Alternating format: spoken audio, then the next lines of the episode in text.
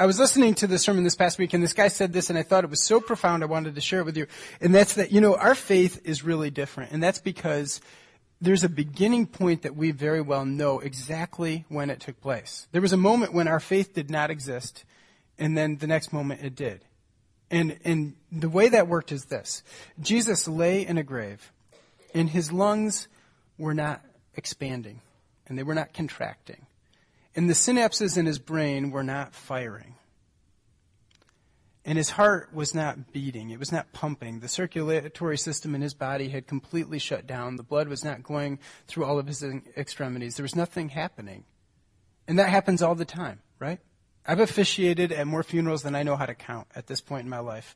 And each time I sit there and I look, I've carried in little children into this auditorium and watched the service as they've been remembered and grieved. I've sat here with dear friends of mine who have been left behind. And yet each time you know there's a finality to this thing. You watch this whole, if it's an open casket, you can see the person and you say, this is the end. For them in this life, there will be no more. And yet, one minute later, if you were there at the right moment, Jesus' blood started to pump and the oxygen filled his lungs and the synapses started to fire. And in that moment, when the first synapse started to fire and when the heart started to pump and the blood started to go through his veins again, our faith was born.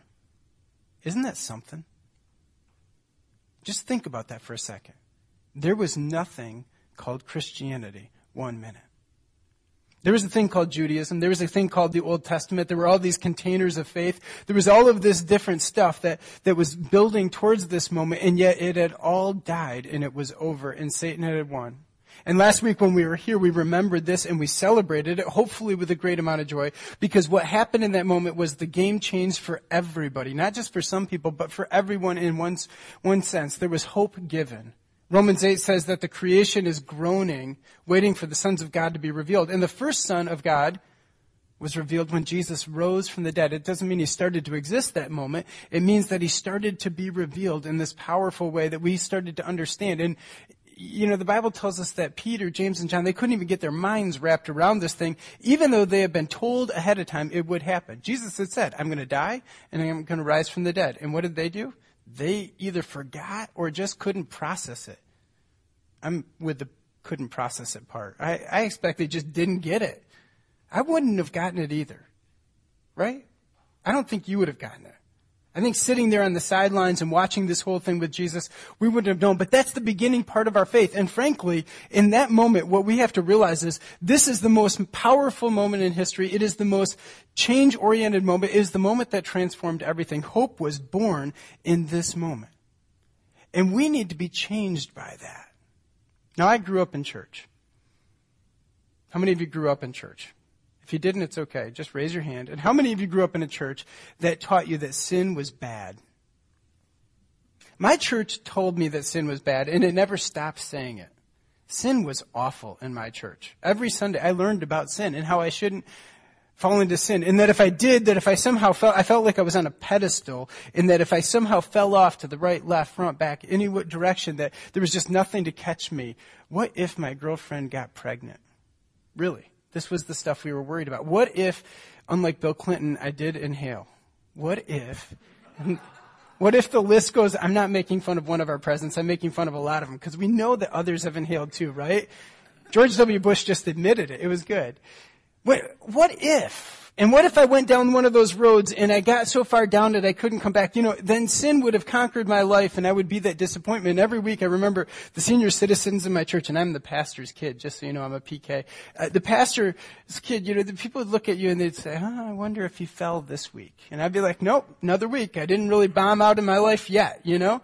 That was kind of my perspective. But there was this sense in which I was built with this sense of sin all around me. And I had to ball all that up inside of me and say, I'm not going to do this, that, and the other thing. But you know what? I wanted to. I did. I did.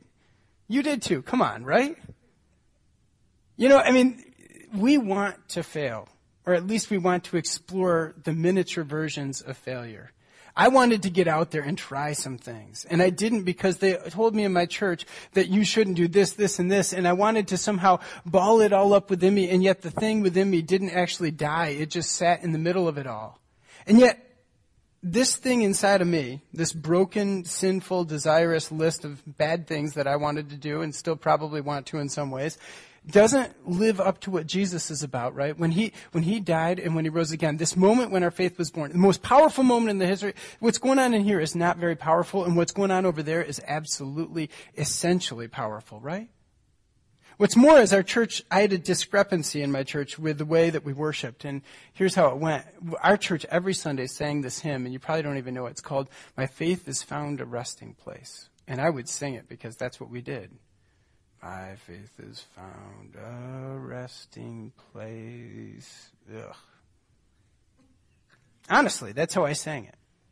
And by the time I was in high school, I'm not picking on that hymn. If you love that hymn, by all means love it. But the way I sang it, nobody should ever sing it again. Okay? And by the time I was in high school, if you said amen, I woke up, I just woke up. Because that's how I got through sermons. I clenched down the sin inside of myself and I said, I'm going to be a part of the sin prevention camp and I'm going to hold it all in here and I'm not going to fail in any big way, but I'm not going to experience the life and power of the resurrection of Jesus. Instead, I'm just going to avoid all this fa- failure and what's more is I'm gonna, I, it went right along with my worship life. My worship life is sing a few little hymns and saying like this, and then we're done. And when the sermon came up, I fall asleep. And then when the ended, my dad was the pastor, so I, you know, if he caught me, it was trouble. So I always acted like I was praying like this. And then when he said amen, I was like, amen, you know?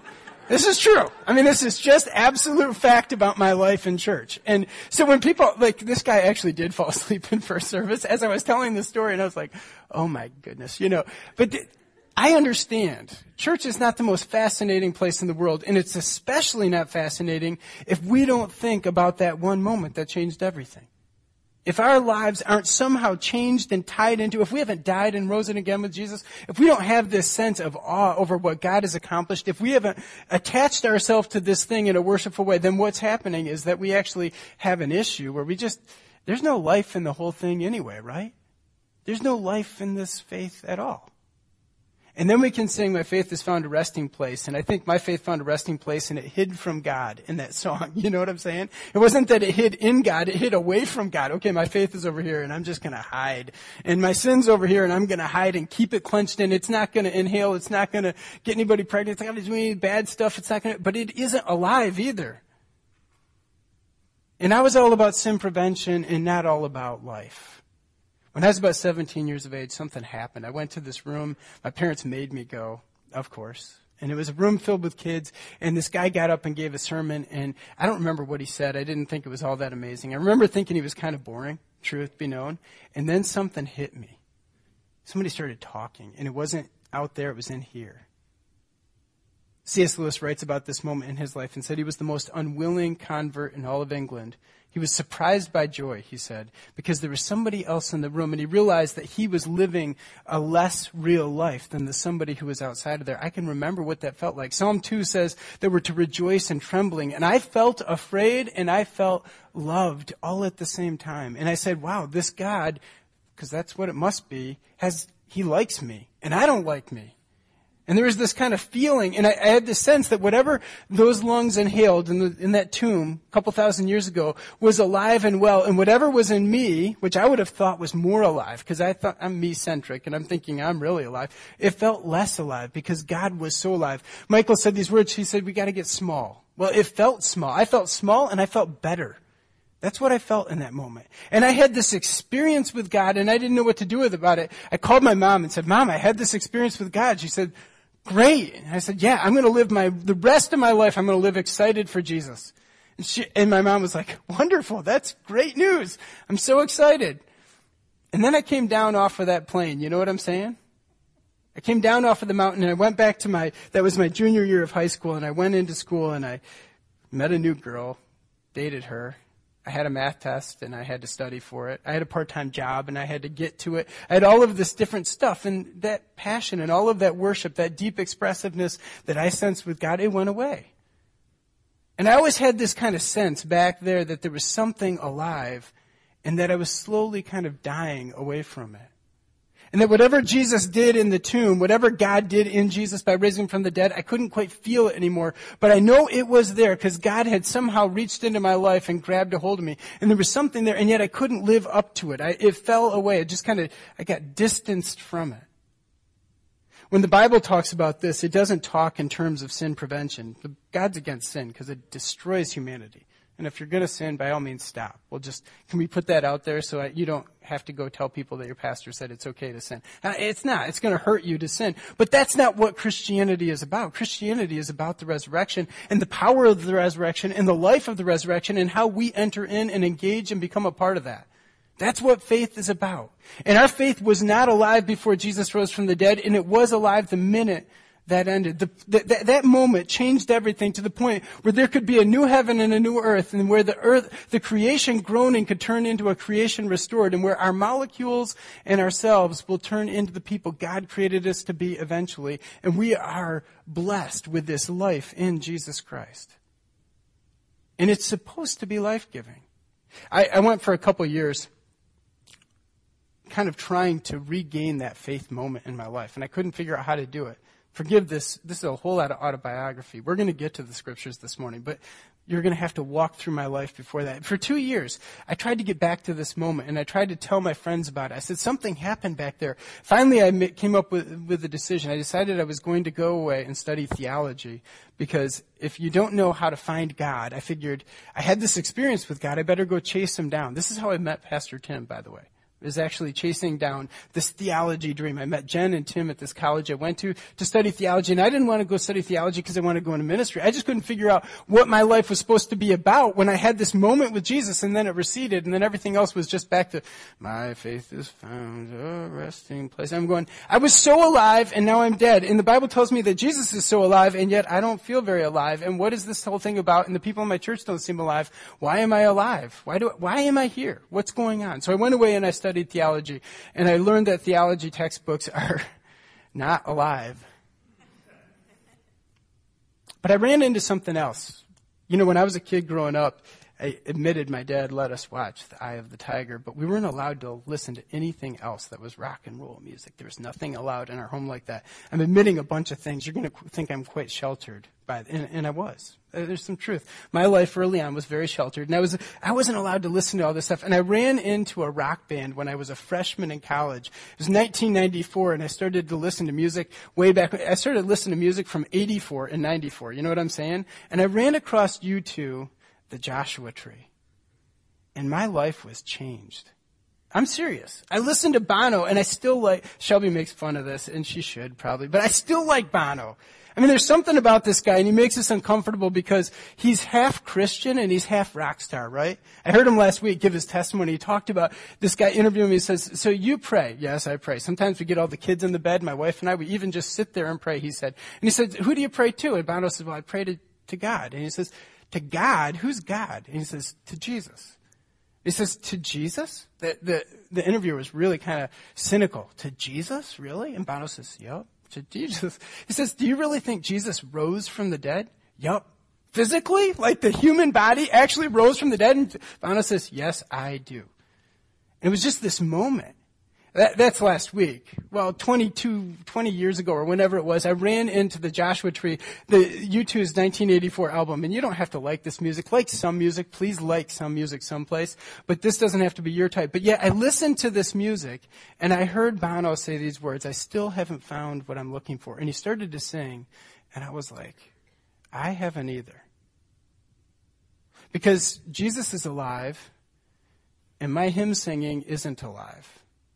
My sin inside of me isn't going away. It's just kind of hidden inside of this thing, and it's no better because it's hidden. Quite frankly, I wish it would have inhaled because I think it would have just been more authentic. You know, the whole thing. I just wanted to close it down in here and have this little dark ball of sin inside of me, and I'd had no life and no resurrection. It was all about sin prevention and never about Jesus and never about what he actually accomplished.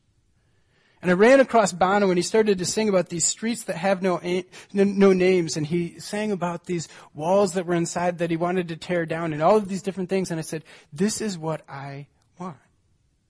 Why does this thing in a rock band that I didn't at that point even know espoused anything close to Christianity look more real than the hymn singing over here in my Baptist church that I grew up in? My faith has found a resting place. You're never going to want to hear this hymn by the time the sermon is done, are you? And you may want to go out and buy a U2 CD, which would be fine. When God tells us to worship, it looks a lot more like Bono than it does that thing over there. It just does. And if you don't know that, I hope you do very, very soon. In Deuteronomy 6, it says this.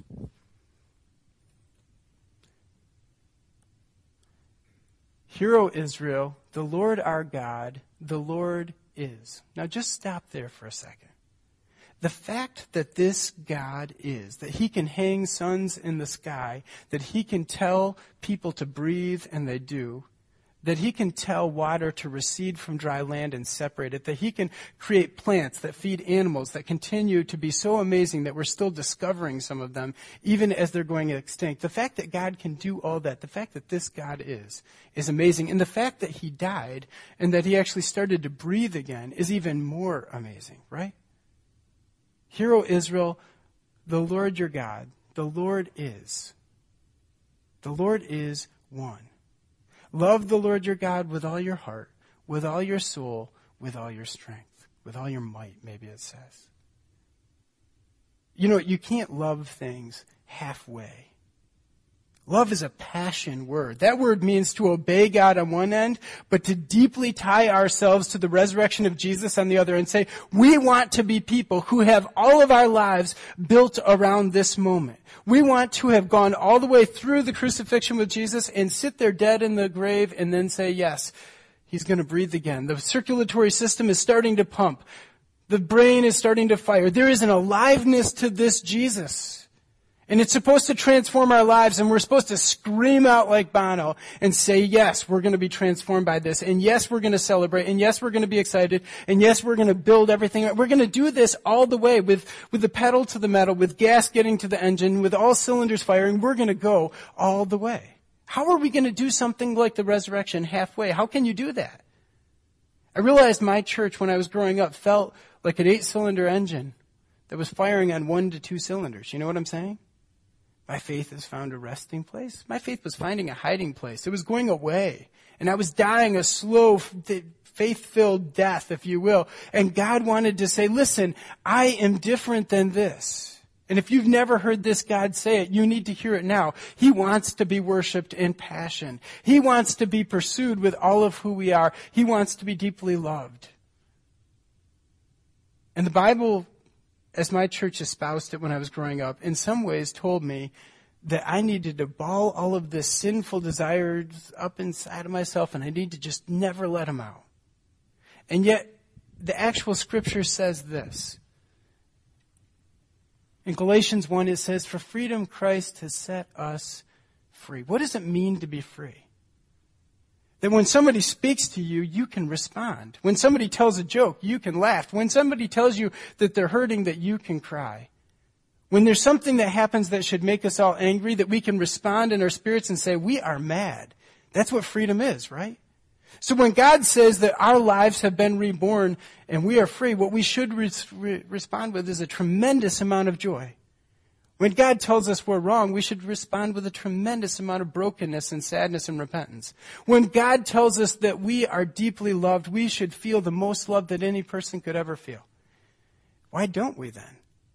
And this has been the mystery of my life. Because while I experienced something with God, that something went away very quickly, and it took years to come back in any form at all. And when it did come back, it didn't come back consistently. Why couldn't I experience worship, in short? Because what I experienced when I was in the presence of God in that moment sitting in that room that my parents made me go to was something close to worship. I trembled and had joy at the same time. There was a sense that God was speaking. I have a sense that God wants to have that with every one of his children. It's not a Josh thing. It's not a pastor thing. It's not a theology thing. It's a thing that God wants to have with people. And those people can be all sorts of different ethnic backgrounds and they can be parts of all sorts of churches. But he wants to have it because he is deeply committed to the human race. He loves us. This past week, I looked up the word worship, and this is, I blocked and copied. This is just a slide made out of the block and copy from Google. It said that worship is two different things. You'll see on the top it's a noun, and on the bottom it's a verb. Hopefully you remember your grammar. A noun is a person, place, or thing, right? It says the feeling or expression of reverence and adoration for a deity, the worship of God. That's what I felt when I was almost 17 years of age. 22 years ago this coming August. I had this moment with God and I felt this thing and I said that God is real because I had a worship moment with God. And then I said I'm never going to stop worshiping this God because I feel this God and I stopped feeling God and I stopped worshiping and then I went and did whatever because I had a math test and then a history test and a part-time job and a girlfriend and then another girlfriend and then a, you know the, li- the the life just kept going on. I was busy with my budding NBA career in those 16 and 17 year old years and I couldn't be troubled with what it means to follow God. That's really true. I thought I was going to be an NBA star. Have you seen me play basketball? It wasn't going to happen. That's just what I put in the place of God for a couple of years of my life. And the list goes on and on. But I couldn't get back to this place of worship because I was in these other places doing other things.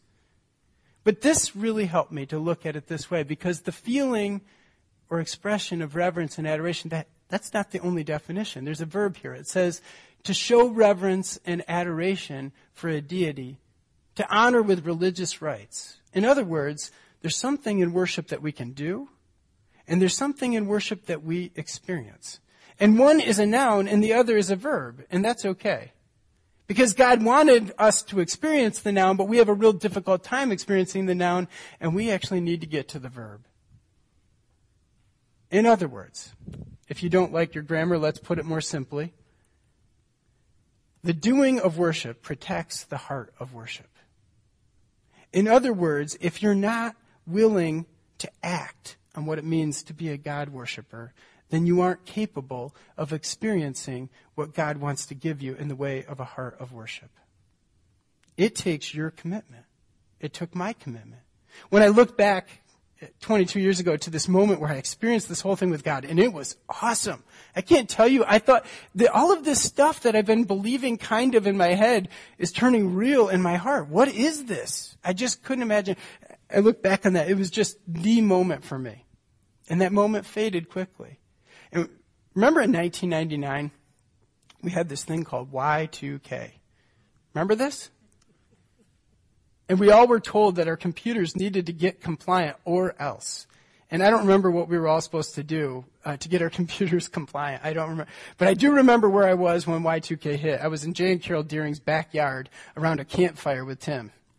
And I remember thinking, the lights are going to go out and this is going to be great. I had this kind of anarchical spirit within me, you know, just kind of this, I want to see the man get it. Let's see the world. Jay did not want to see that happen because he was in charge of Limerick Generating Station at the time. And he was like, you know, we're going to melt down and be in, in trouble. But I was like, let's see what happens when all of our computers fail. It'll be nice. I know how to fish and I can catch trout and we'll live on the land, you know. I had all these feelings in my, and we were sitting by that campfire and it got to be like, whatever time and we didn't have a watch. So one of us decided to walk over to the house to, and we've been out there for hours and I think we just lost complete.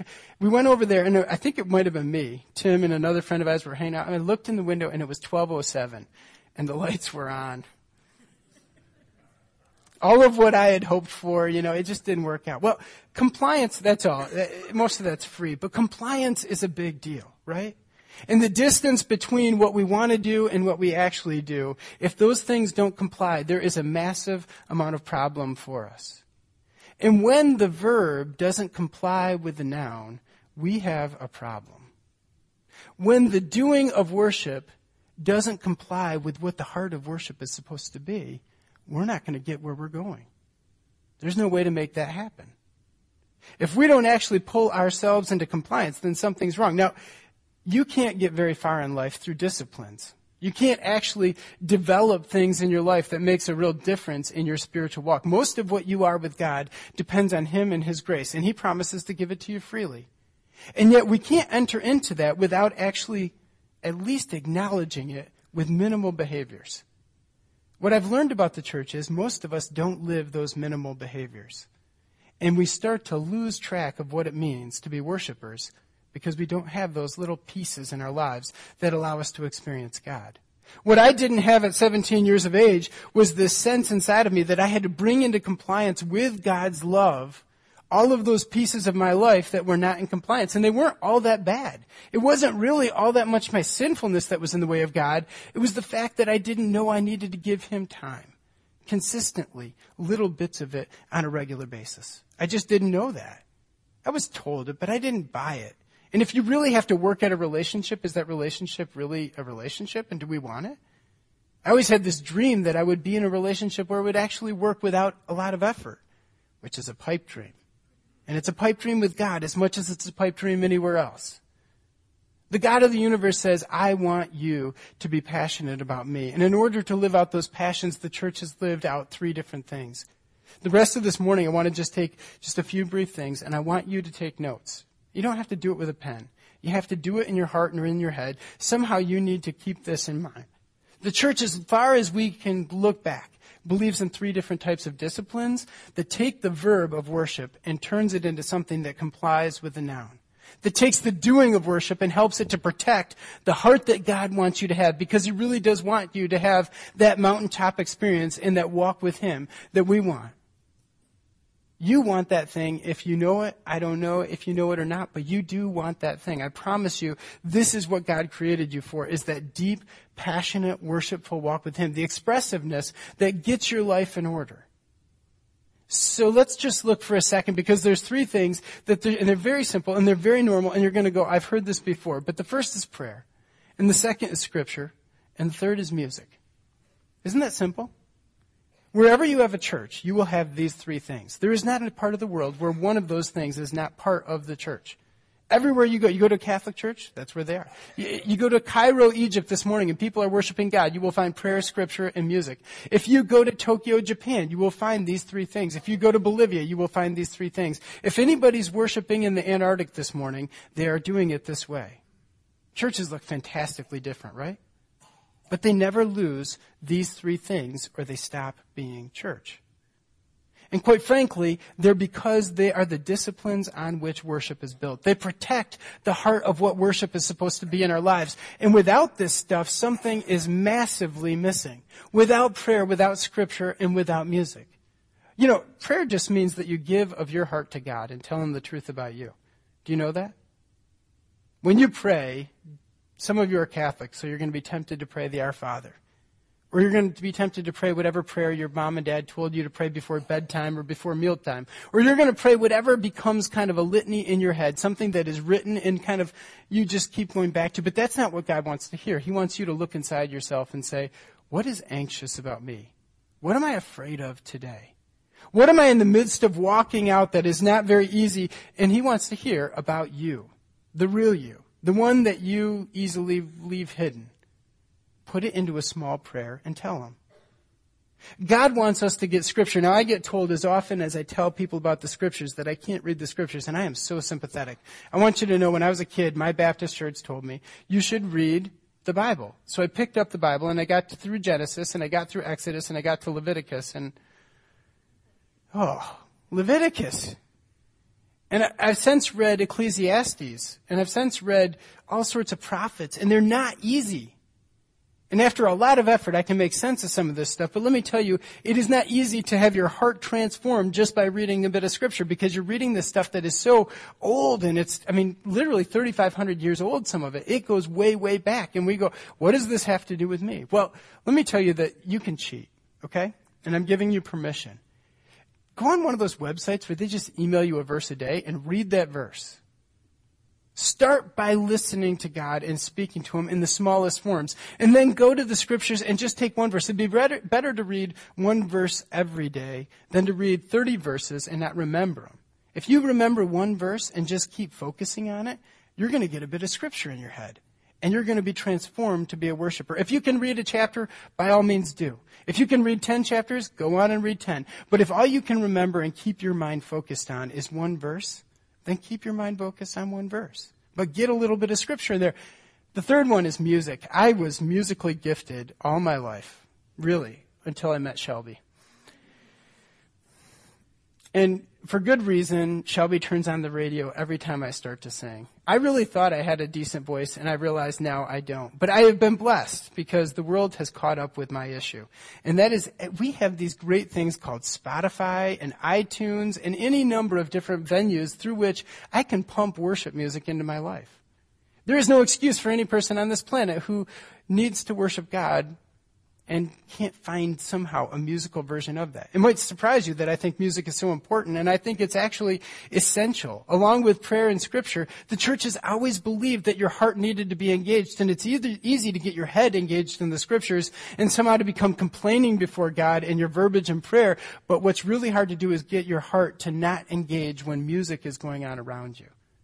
You need these three things. They are parts of what it means to be the church, and they are part of what it means to be a Christian. And without these three things, let me tell you something. You can't protect the heart of worship and what God wants to do in your life. And what's more is, you can't be Christian. Let me say it again. You cannot be Christian. I don't mean you're not going to go to heaven because that's up to God. And He'll very well get you into heaven through Jesus and all that. That's no problem. But you can't live Christianly in your work, in your family, in your home, in your marriage, in your life without becoming a worshiper in all of those places. And you need to import moderate, minimal versions of what God wants to do in your life wherever you go. And that means if you don't pray every day, there's an issue between you and God.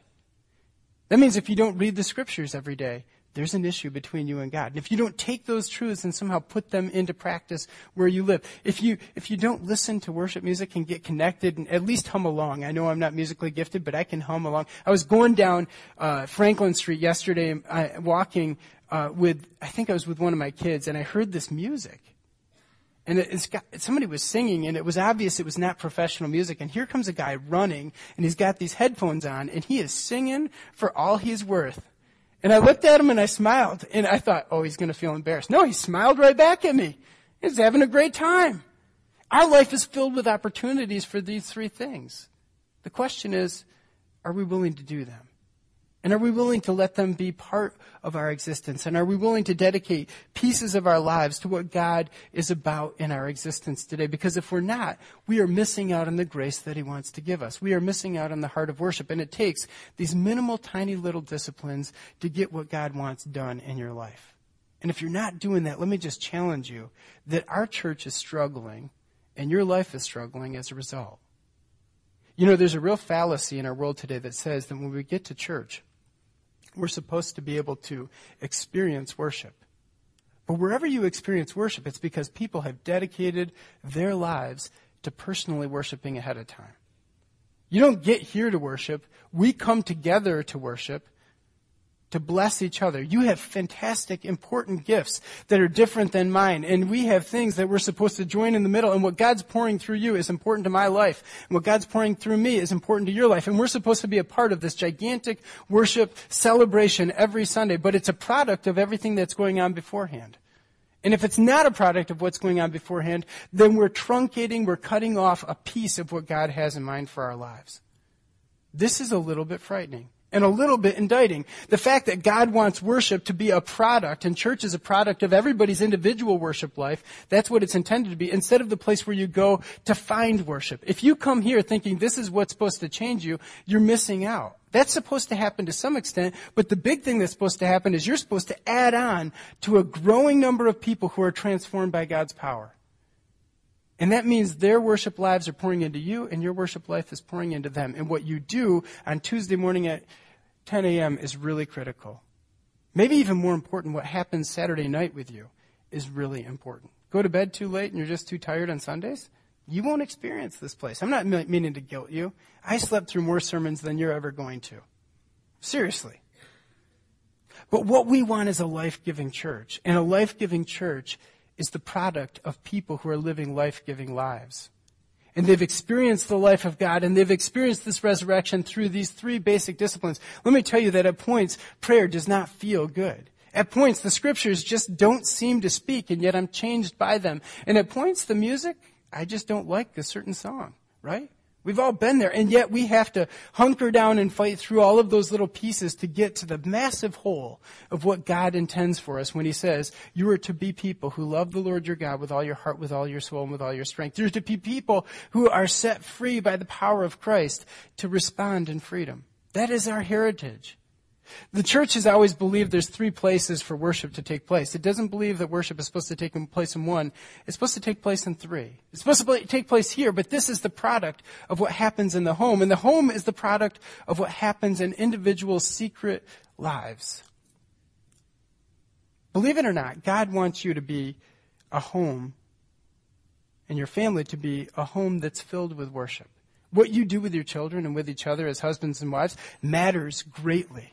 If you're not praying for each other, if you're not lifting each other up, if you're not sharing scripture back and forth, if you're not playing some music in your house that centers thing on what God, what God's all about, then you're missing out. Family worship is always one of the things the church believed in.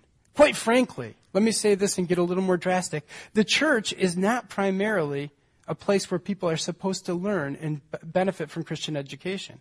It's not primarily a place where we all agree on certain decisions and we have a church board or a congregational business meeting so we kind of gather and come together about what it means to be a church. That's not it at all. It's not about youth groups. It's not about age related groups. It's not about Sunday school. It's not about bylaws and constitutions. It's not about budgets and it's not about tech stuff and AV. It's about prayer. It's about scripture and it's about music. And it's about these three things uniting and being connected to what the heart of God is all about. And when that happens in a church, it's a beautiful thing, but it's also a thing because it exists first in the family. And if it exists first in the family, it exists first in the individual, the secret, quiet place of your life. There's this passage in Mark in Matthew chapter 6 that I'm going to read for you. It's a little bit of a nasty passage. It says this, and when you pray, you must not be like the hypocrites. Just enter the word worship. Prayer is one component of it. When you pray, when you act out the verb of worship, you must not be like the hypocrites. That word means actor. For they love to stand and pray in the synagogues and at the street corners that they may be seen by others. There's a fallacy in our day that we can come here and experience God. And that's not what God ever intended. And he actually spoke it all the way back through Jesus in this passage. There are all sorts of hypocrites who can show up in church and they can, I'm not, if your hands were up, please don't feel like I'm indicting you. And if you're a worshiper here this morning, by all means keep worshiping. But it's easy to show up and feel worship sometimes in church, at least a minimal version of it. And we can feel God somehow, or at least look like we do. For they love to stand and pray in the synagogues and at the street corners that they may be seen by others. Truly I say to you, they have received their reward. This isn't real, he says. You're acting, you're posing, you're playing, but you're not actually living out what God intends. But when you pray, go into your room and shut the door and pray to your Father who is in secret. And your Father who sees in secret will reward you. Every bit of worship starts in the tiniest little place that nobody can take away from you. It's called your heart. And nobody knows what goes on in the human heart except for God and that person who lives there. Most of us shut the door on our hearts and don't want to look in there because they're a little bit dark anyway. And God says, let me let, let me, let me in through prayer and let me train you through scripture and let me transform you through musical worship. And let me tell you that that will change the world around you. It will change your family first and it will change your church eventually. And what's more is it might change the world around you all the way. We had this praise and prayer service. And let me just tell you that family worship is where I struggle. I hate it. And I started hating it with my parents. My dad, every now and then, would say on a Saturday night, okay, kids, we're going to worship in the living room.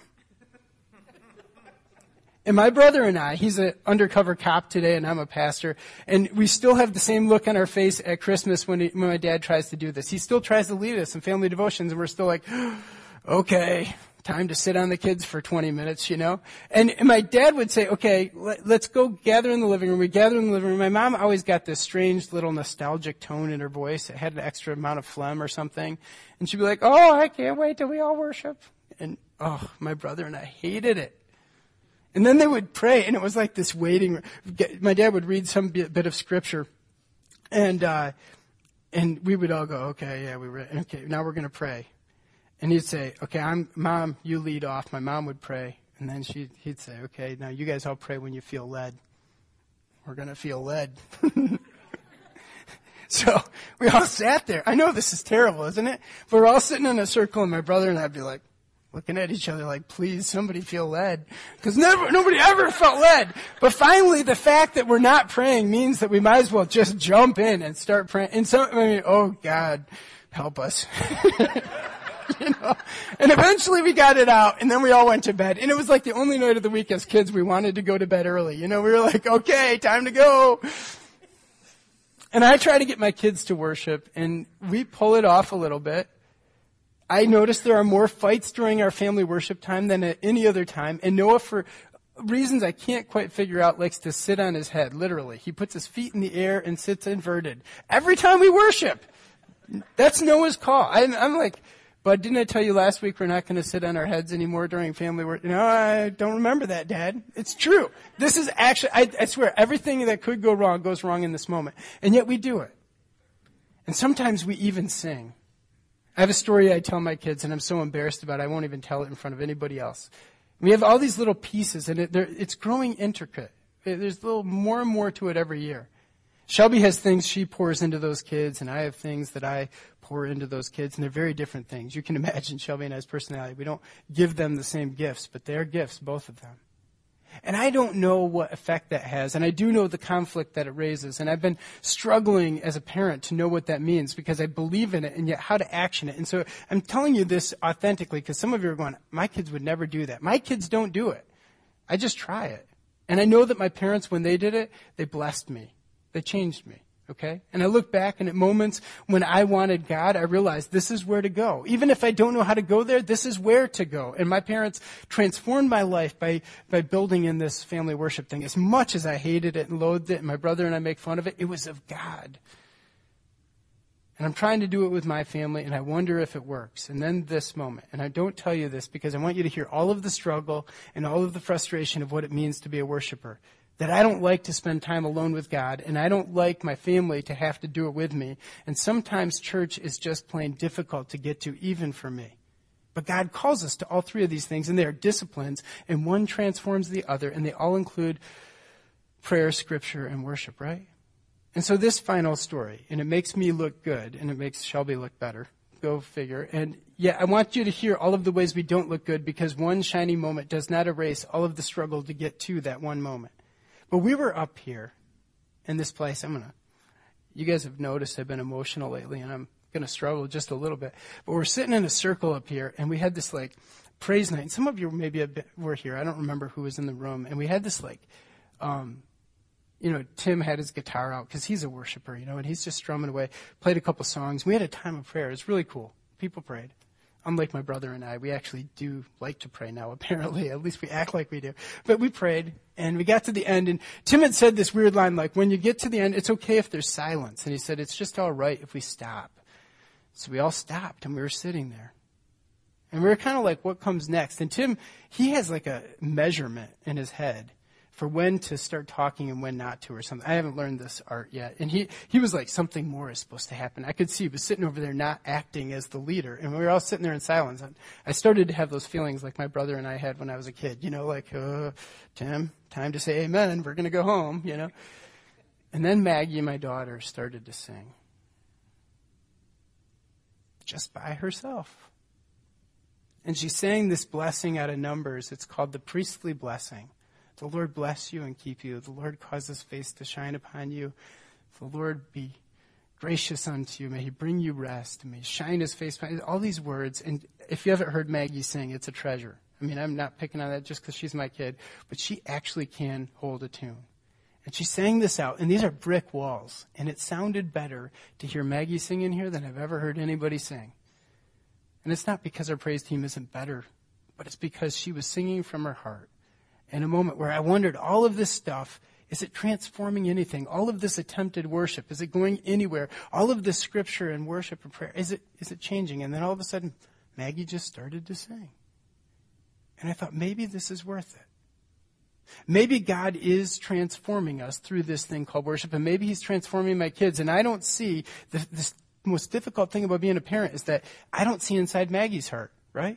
Any more than I see inside yours. What goes on between God and Maggie is a complete mystery to me as her dad. I try to order her life and tell her, you're going to have a relationship with God. And then she says, yeah, sure. But then in the moment when she has quiet and silence, she started to sing. I want to be a church where if you left us all alone and we didn't know what to do, our hearts would sing. Maybe not our voices. But wouldn't it be great if we look back on that moment when Jesus' heart wasn't beating and his lungs weren't compressing and his synapses in the brain weren't firing. And we looked at that moment when life came from death. And wouldn't it be great if that transformed our lives to the moment when people left us alone and when we had a bit of moments of silence where we would just gravitate towards the Father God and we would go back to worship? Wouldn't that be amazing?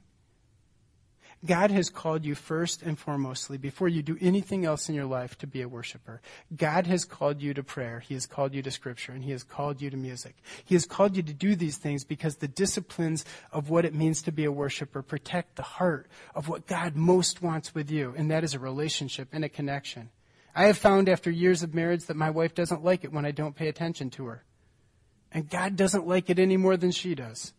And when we go a whole day without paying attention to the God of the universe who brought his son from death to life for you and for me, how does he feel? I'm not trying to guilt you, but how does he feel? And if we don't get past this, but when you pray, go into your room and shut the door. If we can get to that shut door in that closed closet of our heart and we can join him in worship, what he's saying is, I can make you people who love me with all of your heart, with all of your soul, and with all of your strength because I'm worth loving. Amen? Amen. Join me in prayer.